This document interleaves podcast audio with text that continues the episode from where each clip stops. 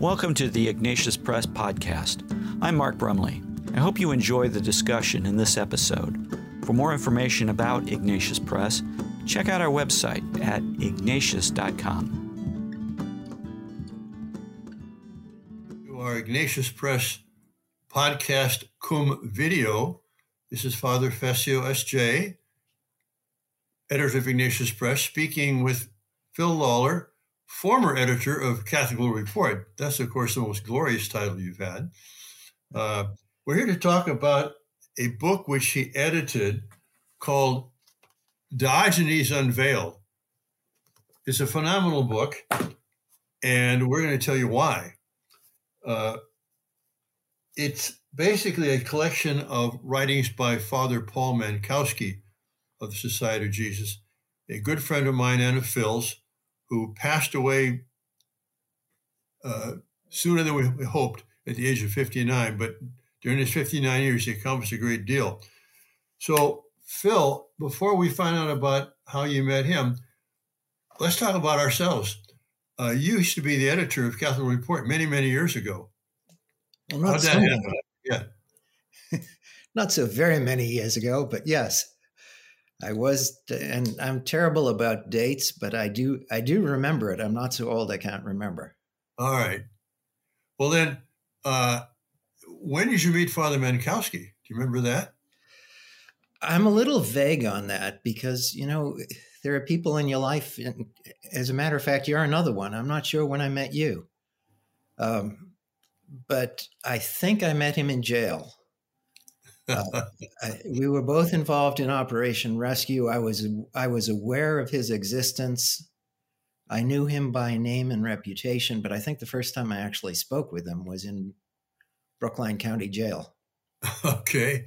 Well, I, I my memory is also vague on many, many things, especially when I meet people or have met them. But I remember exactly when I met him. It was in October 1987 because I was uh, at the Synod of Bishops on the laity as a peritus, uh, which is supposed to mean an expert, but I would just say more an observer.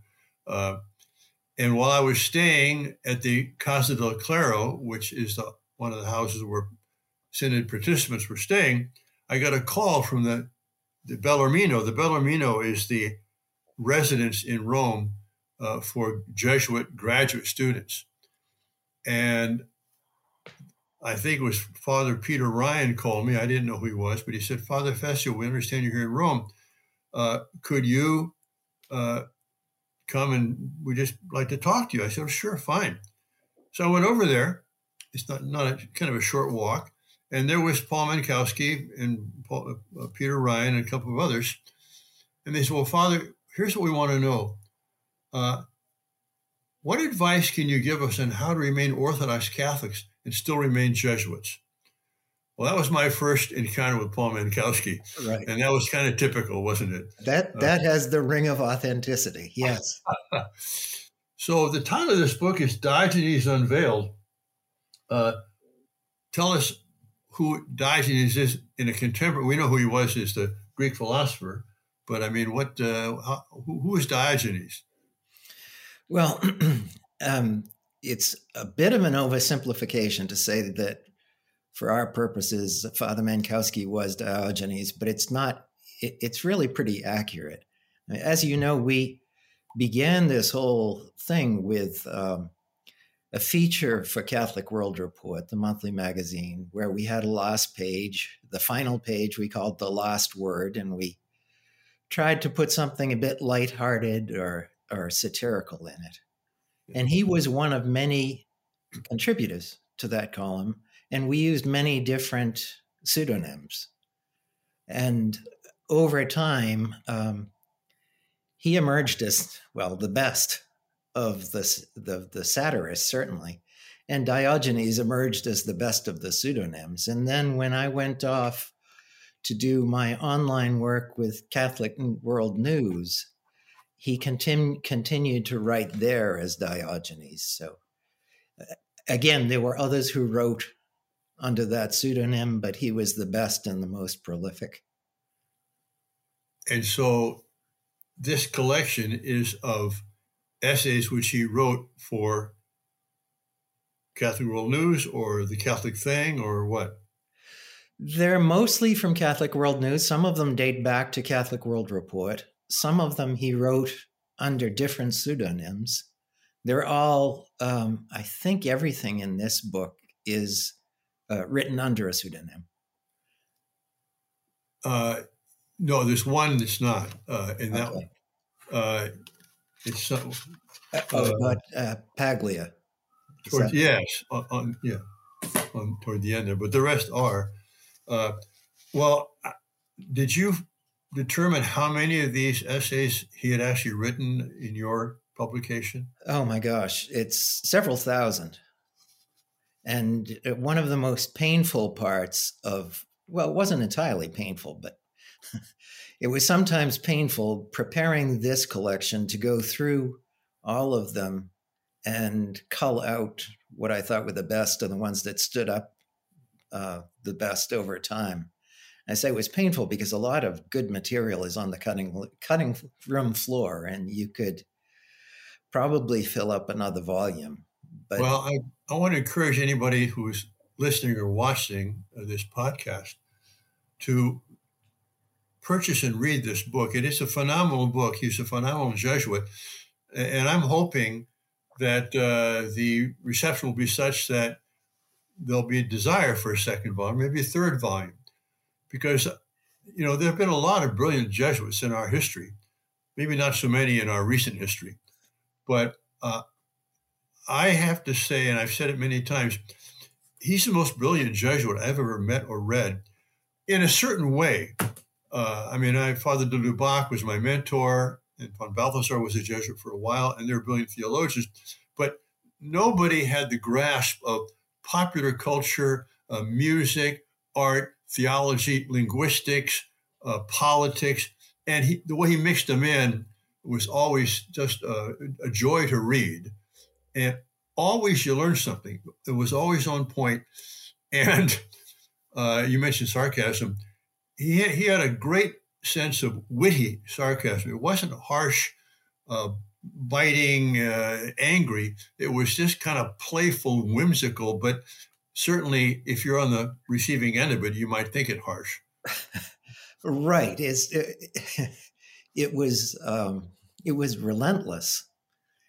He did not tolerate nonsense very well. He was also a very, very good writer. That's something that comes through uh, and as you say, he had a grasp of a lot of different subjects. And that came from reading voraciously. And I think that's probably most of what made him such a good writer. But he was, he just put together sentences very well. And it's a pleasure for me, even now, looking through this book. And at this point, I've read everything six or seven or eight times. And I still enjoy looking at them just to see the way he put an idea across. It's nice. Yes. It, it's, uh, it's always inspiring and, and educative to read him. We, we published previously, a year or so before, this book uh, called Jesuit at Large, in which George Weigel, you know, edits some essays and reviews by uh, Father Mankowski. And they're, they're, again, they're all wonderful. These are longer, I think, than the ones in Diogenes Unveiled. But he's got one here on the uh, the Drinan files, a memorandum, and that's that's worth the price of the book just to see how he did the research on what led to Father Drinan becoming a congressman and, and supporting abortion and so on. Uh, so these are kind of complementary uh, in the sense that the judge, by the way, I want to get this picture up here for those. I mean, that photo of Father Mankowski is absolutely, you know, typological. I mean, it's that look on his face of uh, he's kind of questioning you, but because he was a boxer too, and he, he knew how to throw punches. Um, let's see. I uh, there's also an essay. I'm, I'm not. Sure, I think it's in here, but might be in Diogenes, where he takes on inclusive language. And again, that was a tour de force that he did there. But what uh, did any of these uh, essays strike you as like your favorite? Or is that like asking about your favorite child? a little bit, because as you're reading them, um, one becomes your favorite, and then you read another, and that's your favorite. Uh, I have advised friends to whom I've given this book to just pick it up and at random leaf through it. And there are a lot of bite sized pieces here, you know, just a paragraph or two. You can read them in a few seconds. And I say, read, read one of those, and maybe it'll grab you, and maybe it won't. Then read another. Pretty soon, one of them is will grab you, and then you're hooked. then you sit down with the book and you open it at the beginning and start from the beginning, the way a normal reader would. Uh, and you'll find your favorites as you go through it. I did yeah. particularly enjoy one. It's early in the book where he he talks about why we do what we do in in this section, which which we called off the record, and I'm I'm looking for it now in the text, and it's it's really nicely done, explaining why we criticize people in the hierarchy, why we don't seem upbeat about everything that's going on in the church and uh, it hit me new anew reading it for, as I say, the seventh or eighth or ninth time. Yeah, I, I think that uh, not only the ones you did select, but the ones you didn't are a little bit like Chesterton. He might, he might be writing about some particular incident, but you you get some universal insight out of it, you know, which is which is worthwhile, which is lasting. Right. And then his ability to imitate people, like these dialogues, you know, and Father Smiley and, uh, you know, that sort of thing. He was an amazing parodist. Yes. Uh, now, the one thing we can't do, Phil, as I'm sure you're aware, we can't publish his collected poetry because he was a wicked poet. Not so much original, but he would take, you know, some poem or some song and rewrite it. Uh, and it was hilarious. But he every so often there'd be something scatological in there, something which be not for larger public consumption. so we, we can't. Maybe after we're all dead, someone can publish those things. But, uh, there were essays that I would would have liked to see in a book, but I was pretty sure you wouldn't print them uh, for that reason. Oh, oh well, try me out, Nick. For volume two, try me out for the next volume. But there is, um, as a, a, sort of dessert for someone who's worked his way through this book, there is his really hilarious parody, The Tragedy of Macbeth, which he wrote during the Clinton era in iambic pentameter. And he's just having fun. But it gives you an idea of the talent of this writer that he can keep it up for page after page and he he is he's parodying the Clintons, uh, but he's also maintaining the Shakespearean style after a fashion. Yes, right. no, he, he's capable of doing that, and uh, also like our friend Tom Howard, who's also deceased, God bless him. Uh, even the emails, you'd, you'd, want to preserve the emails he would send because there would always be some uh, some witticism in there or some insight that was just expressed in a way that really was was quite uh, appealing. Right. There, there are an awful lot of people who were in email correspondence with him, more than I realized, uh, have come to me or contacted me since his death and told me that they were also in regular correspondence with him and enjoyed his insights and his advice. And he had a remarkably wide field of friends. Uh, and that way, he was much more influential than than you might have thought.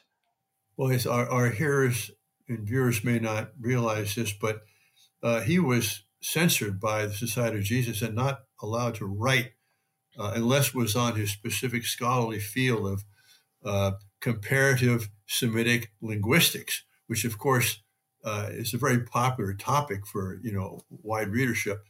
Um, but he was able to write under the pseudonyms, uh, and he also had this correspondence. I mean, he he did so much good with his hands tied behind his back. Yeah. I mean, if he had been allowed simply to, to write and to uh, express himself on contemporary issues, uh, I think we would have had uh, a great star. Everybody would recognize him as a star. Uh, I believe his his posthumous influence is going to grow through books like this, because I, I don't think any serious Catholic with a sense of humor, and the two have to go together, I believe, uh, will read these essays and not enjoy them. I mean, you you you don't have to work to read Mankowski. You you have to you have to steel yourself to put the thing down to get your other work done. Well, what else should we say about this, Phil? If anything, maybe the best thing is to do is let people get the book and, and read it and enjoy it for themselves. I think so. I mean, as I say, I think you you take pick this book up in a bookstore if if you can, and leaf through it, and I think you'll be hooked. Yeah, or save yourself the time and just order it online. Well, I, that's a good point, Phil. I always tell people your, your first option should always be support your local Catholic bookstore there are many, there's hundreds of them around the country, and they're all run by these very wonderful, committed Catholics who are not making a lot of money doing it. In fact, some of them are losing money doing it, but uh, they keep the word out there. So that's your first choice. Your second choice is Ignatius.com. We have all these books on our website, and we compete with Amazon on price and on speed of delivery now. We have, our warehouse has been upgraded. We've got a big conveyor machine in there and a lot of automation. So you get the book just as fast for less. Uh, and then the third choice, of course, is Leviathan the Behemoth. If you have to go there, that's all right. As a, as a last resort. Right. Good. Well, Phil, please give Lila my regards. In fact, had I thought about it, I would have insisted that she be part of this interview. But maybe next time for volume two, we'll do that. That sounds good. I hope I hope there is a volume two. It's it's this we have the material. All right. Thanks, Phil, and God bless you, all our listeners and viewers. Thank you. This podcast has been brought to you by Ignatius Press. We encourage you to check out our books and videos at your local Catholic bookstore or wherever else books and videos are sold. You can also sign up to receive special discounts on books and videos at ignatius.com. We hope you enjoyed this podcast Please like the podcast on the website or app from which you listen to it, and please tell your friends about it. I'm Mark Brumley, and on behalf of everyone at Ignatius Press, thanks for listening.